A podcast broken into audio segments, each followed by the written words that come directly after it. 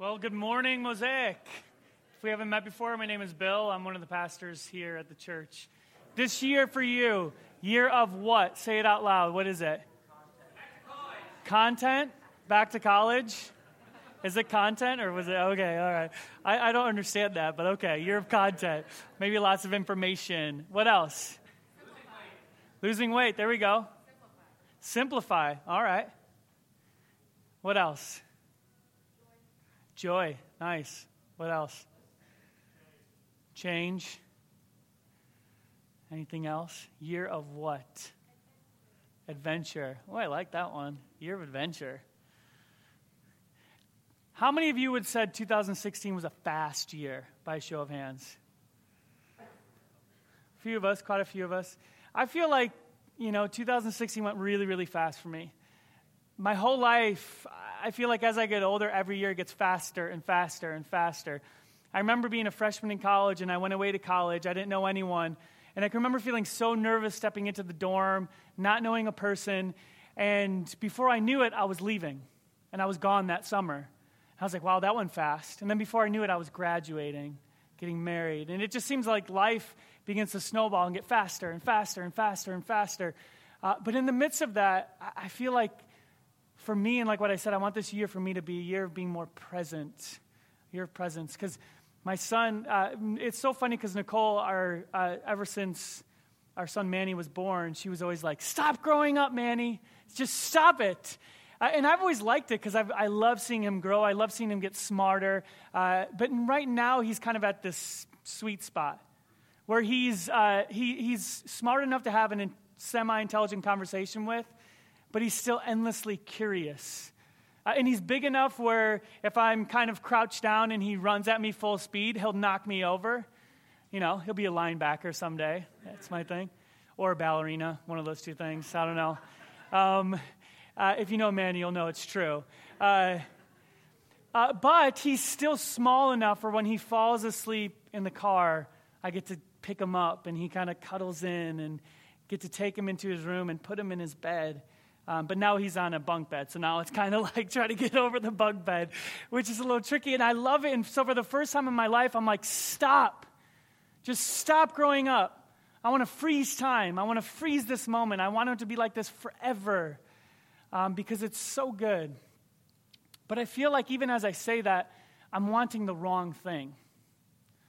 I'm wanting the wrong thing. I feel like what's more of an appropriate thing for me to want is how can I be more present in the midst of change? Because change and growth is inevitable, but how can I be more present in the midst of that? And I wonder for us today, how can we be more present? How can we be more present in our lives? We be more present in our jobs, more present in our rest, more present with our families, more present with our friends, more present with our next-door neighbors. How can we actually live a life that's more here? Because let's be honest, life seems to move very quickly.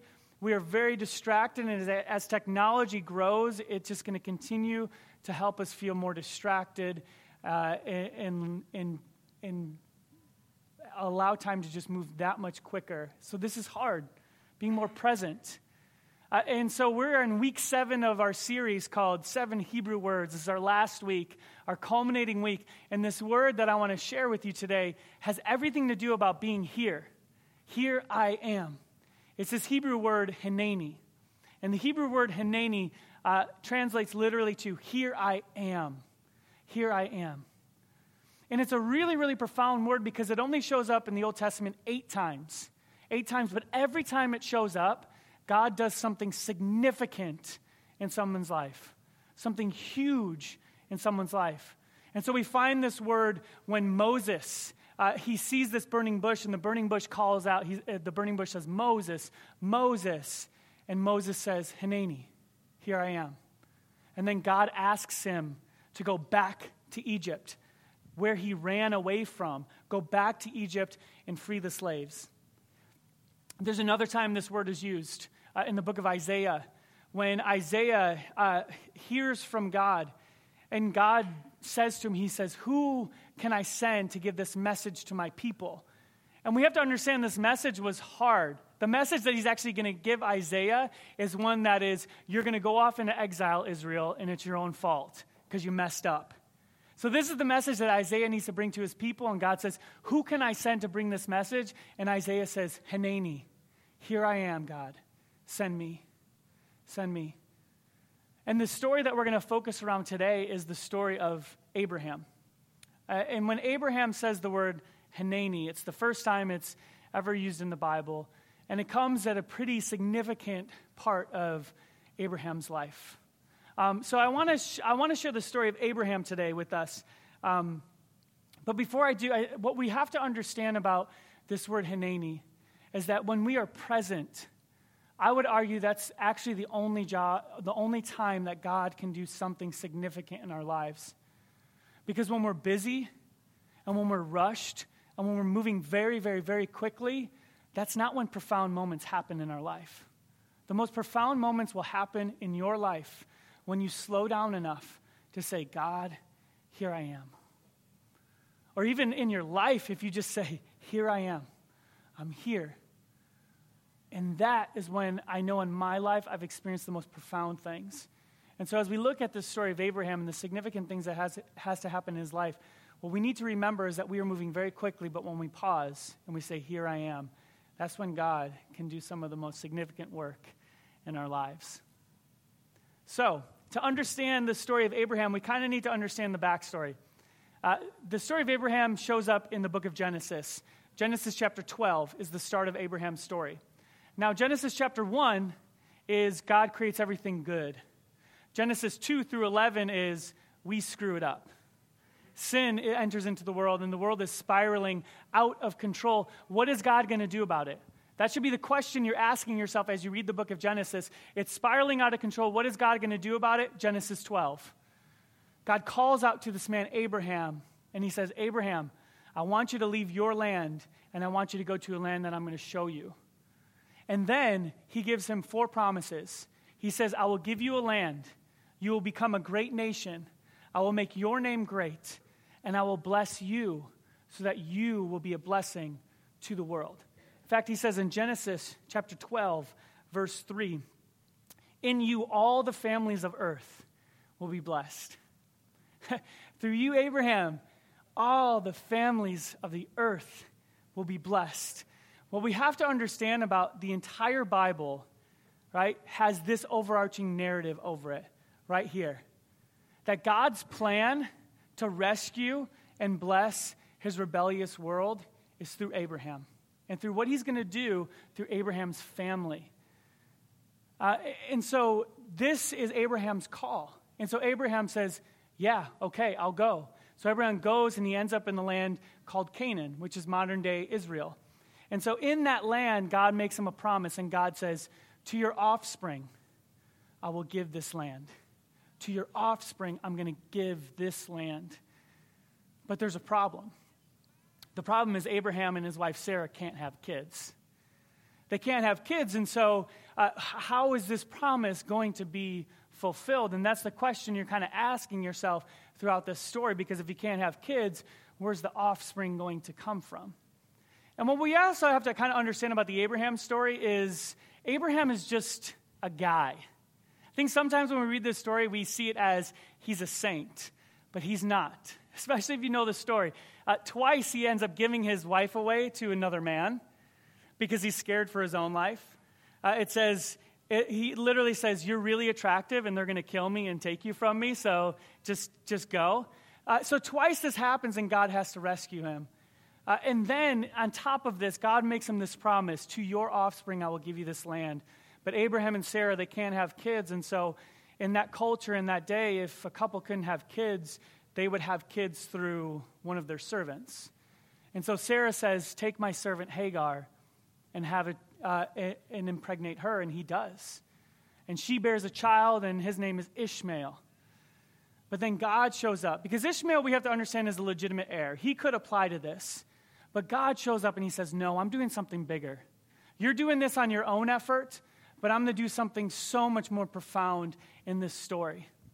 And so God shows up and he says, as for Sarai, your wife, you are no longer to call her Sarai. Her name will be Sarah. I will bless her and will surely give you a son by her. I will bless her so that she will be the mother of nations. Kings of people will come from her.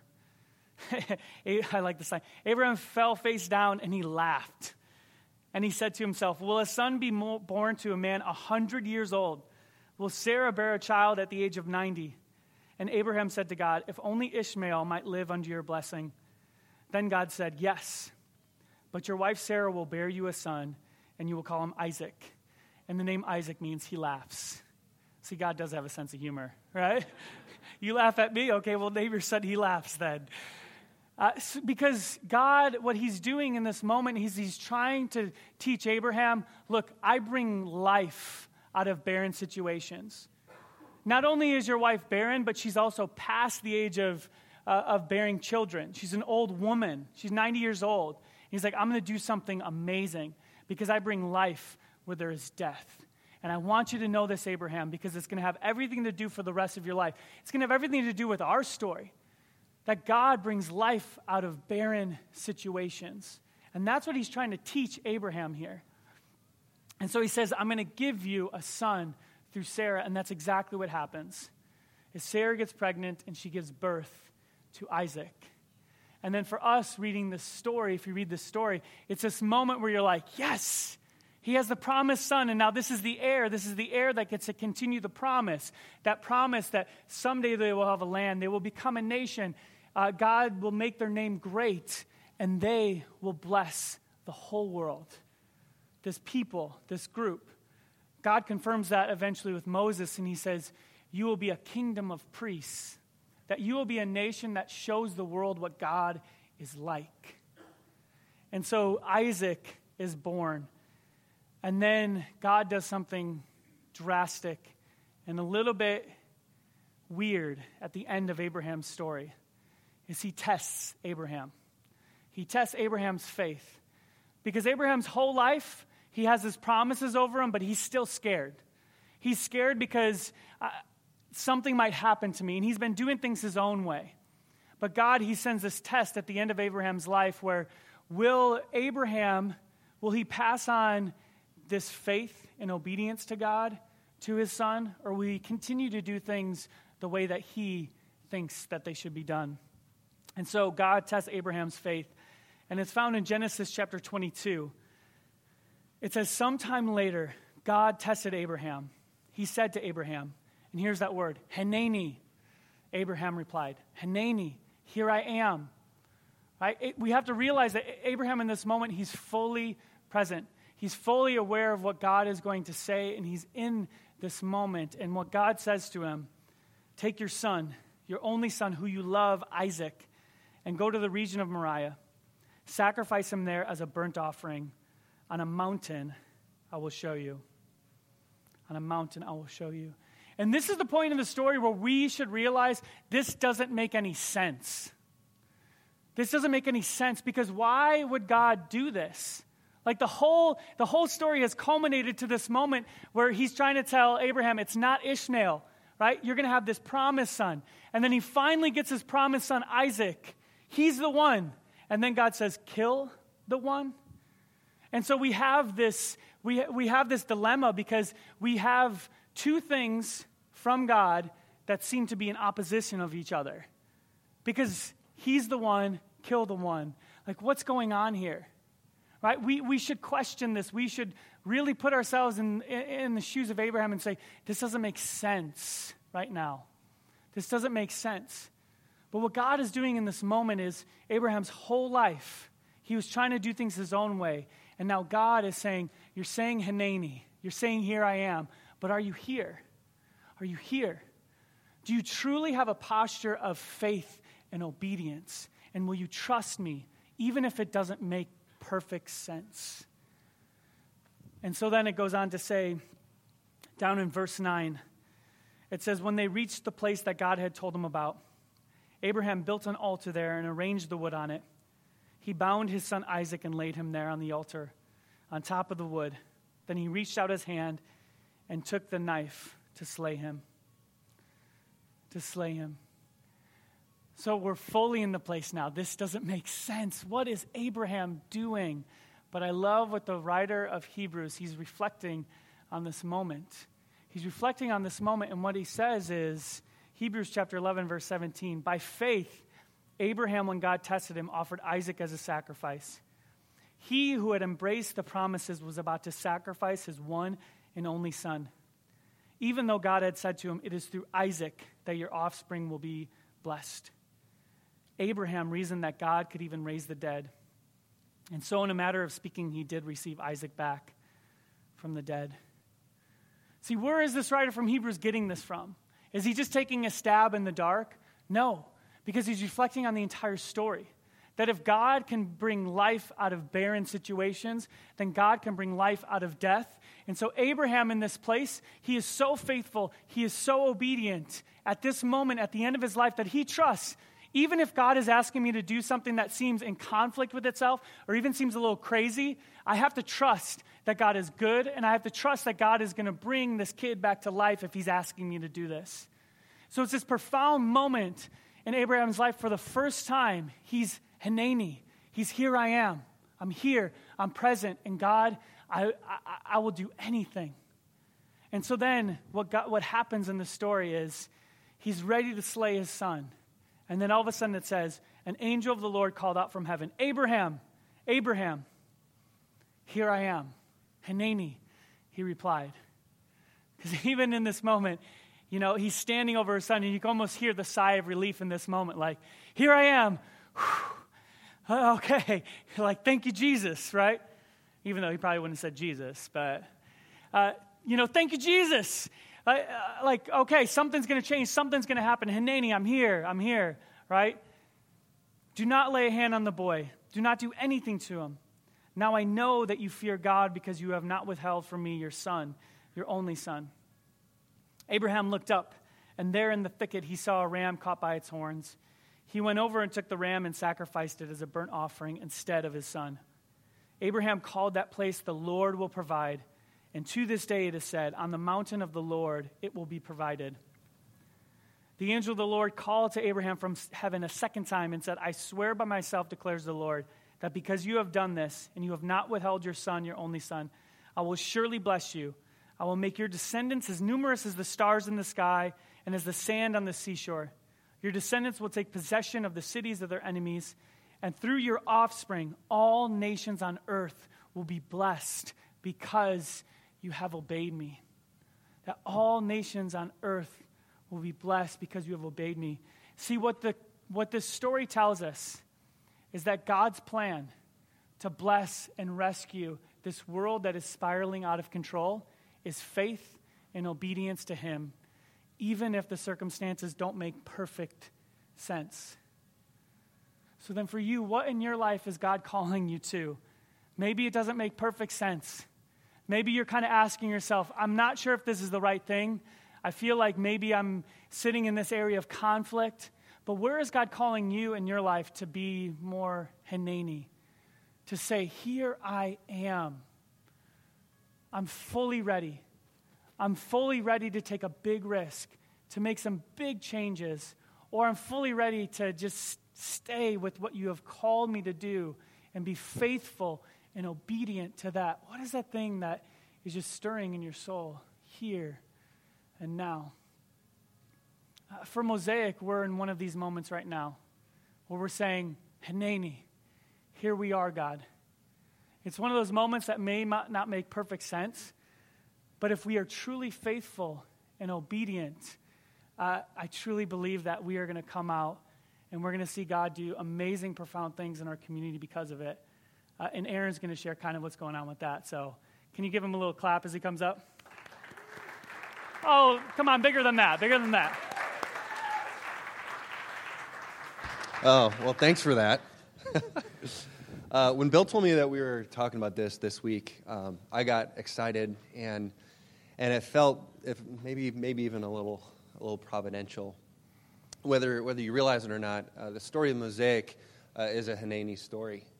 8 years ago, Megan and I were living in LA, and I was training and testing to be a firefighter. And my plan for my life was to be a firefighter in LA and to plant churches all over LA County. And then I went to the first Catalyst West Coast Conference, and God blew me up. God showed up and messed me up in a pretty profound way. And by the end of that weekend, I was convinced that our Lincoln chapter of our story was not over, and that we needed to come back and to start this. And this story and this mosaic, I mean, it's not just us saying it. I mean, it is the culmination of many, many, many people saying, "Here I am, here I am, here I am." And we're part of something pretty incredible. And as we were praying about all the things that need to take place to move back and to birth this thing, we were really inspired by our pastor's story at that time. Irwin McManus, when he took over what is now Mosaic LA, it was an old Southern Baptist church they called it the Church on Brady, and the senior pastor, shortly after Irwin showed up, said, "God has told me that you're the guy that's going to take over for me someday."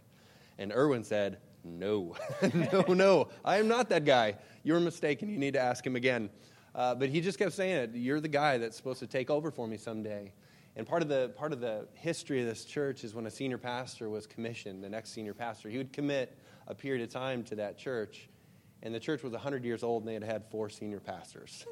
So if you do the math, the expectation level was very high.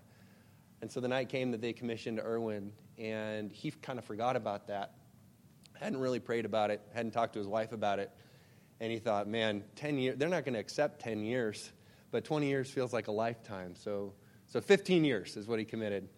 And I remember him telling us this story because shortly thereafter, things got really ugly. And the senior pastor decided he actually didn't want to hand it off, but he was committed at that point. So he stayed on the board, and he appointed a couple new board members that would side with him, and they just about split the church down the middle. And I remember Irwin saying, had I not committed that period of time to this church, I would have bailed in those first 2 years.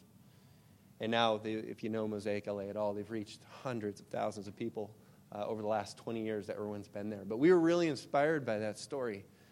And so we decided we were going to pray and fast about committing a period of time to this work. And so Meg and I kind of went our ways, and we prayed and fasted and came back together later. And I remember asking, did God give you anything? Was there any leading? What did you get? And she said 7 years. 7 years, which was the same number he had given me. 7 years. Good biblical number. You knew it was going to be 3, 7, 12, or 40. We got 7. And the truth is, those 7 years, that 7 years is going to be this spring. And about a year and a half ago, Megan said something that shook me up quite a bit. And if you know anything about Megan and I, she's the spiritually tuned-in one. I catch up much later, and then she gets to say, "I told you so," again.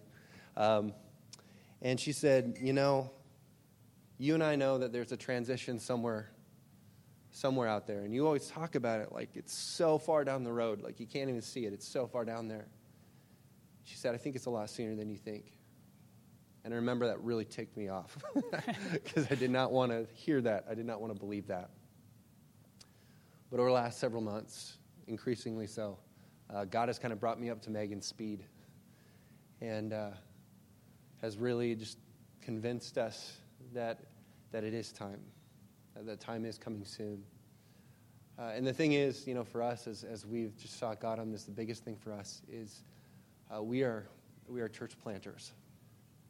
So the thing that keeps me up at night is the same thing that brought us to Lincoln, and that is that there are cities and people that do not have access to communities like this, that do not have access to safe communities that are gospel-centered and are covered in grace, kingdom-minded, missionally-oriented communities. There are areas of our country in 2016, believe it or not, where this does not exist. And I'm not okay with that. And God has wired us to do that. And the truth is, we're church planters, and Mosaic is not a church plant anymore. And it's been really interesting as we've shared this with some of the leaders and sat down with the directional team. Every single one of them, I sat down with them one-on-one, said, we know. We've been talking about it for 2 years. You're a church planner, and you need to You need to be faithful to that.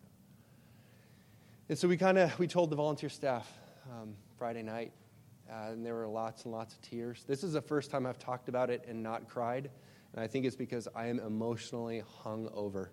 I am so cried out. I don't have any tears left.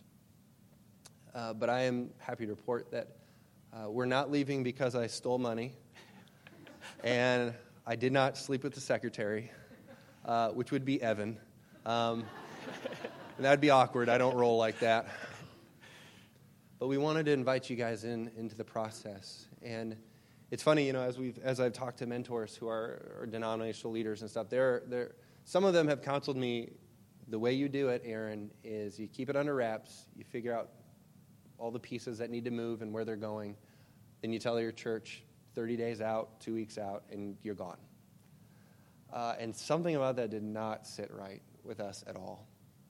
Because this is not a job for us. This is a calling, and this is our family. And so we wanted to invite you guys into that. And just so you know, we're not leaving soon.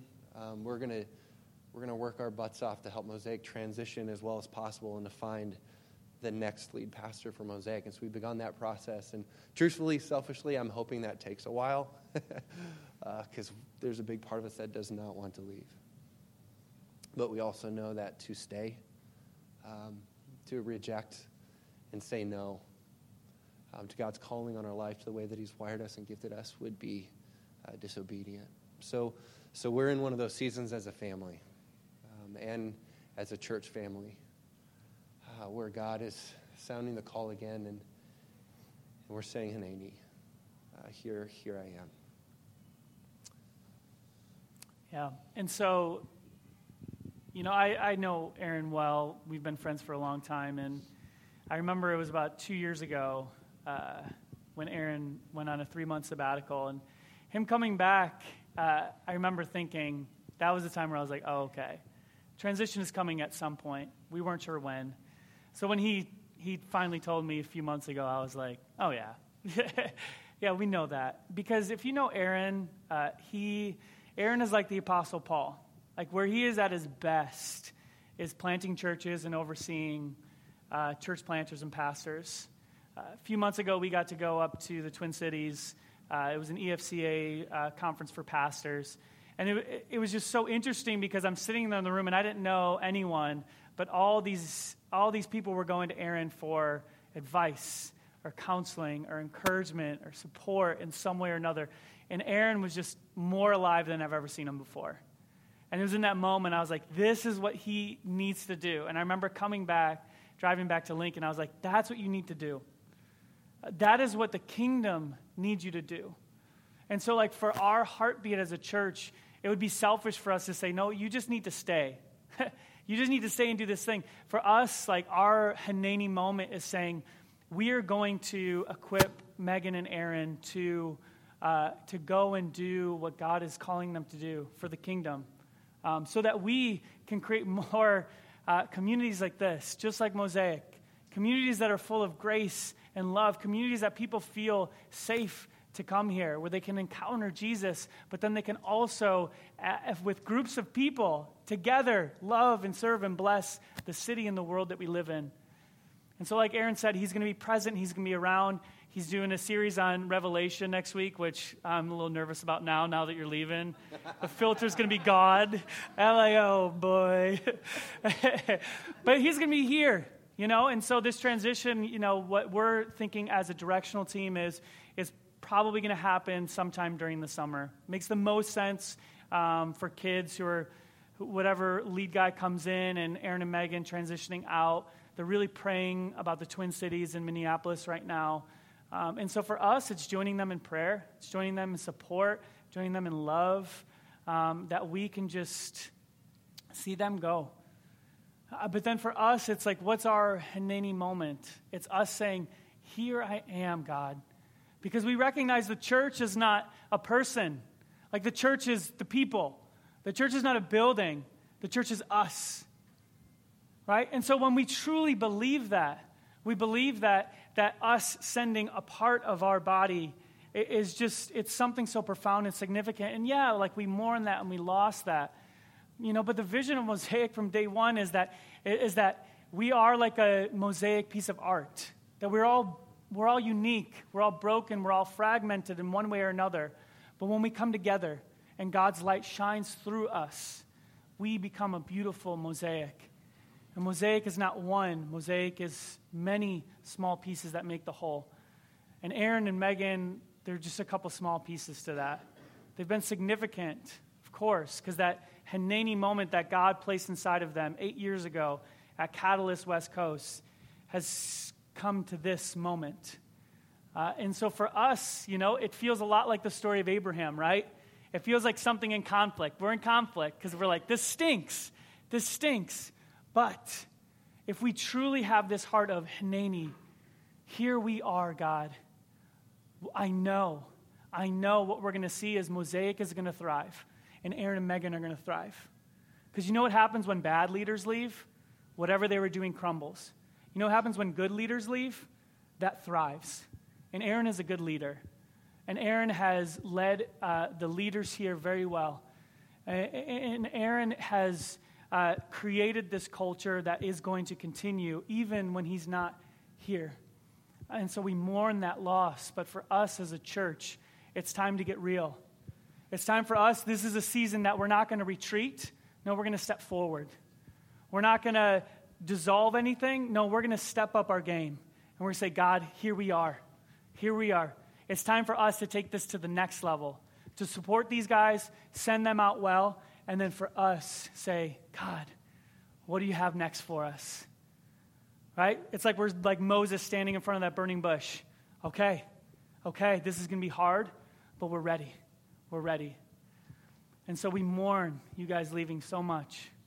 But we're excited for you, and I'm excited for Mosaic.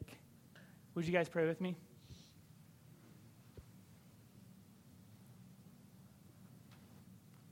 God, I pray for your Spirit to become very present in this moment, and that you will speak in an extremely profound way in every single one of our lives. Where do you need us to be more present? God, I pray for those hineni moments happening right now. That, God, we will hear your voice, and that we will have the courage to say, yes, here I am, Lord. Send me. Here I am. And so if God is doing something in your heart or in your soul, or if you're sitting there saying, yeah, it's time for me to step up and say, here I am, God, would you just whisper that where you're sitting? Just whisper, here I am. Here I am.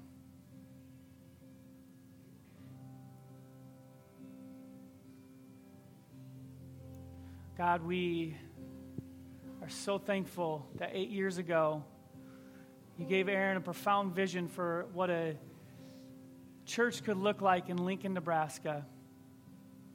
This community of love and grace where all are welcome. And then you get to change so many lives because of that calling, because of the initial launch team, because of everyone who's invested over the 6 years that Mosaic has been here in Lincoln. And God, we say, hineni, here we are. And we're going to be present, and we're going to continue to invest. And we're going to be present in the lives of Aaron and Megan as we see them go do it again. And we mourn, but God, I pray that we are excited for them. And God, it doesn't make sense in our own minds, but it makes sense in your kingdom.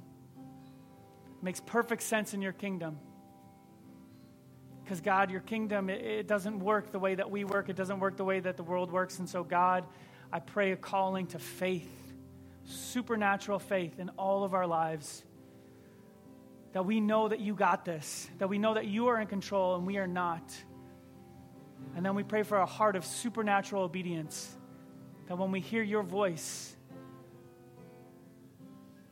all those unique ways you're speaking in this room right now, that we will have the courage to say yes. Say yes. In your name, Jesus, we pray. Amen.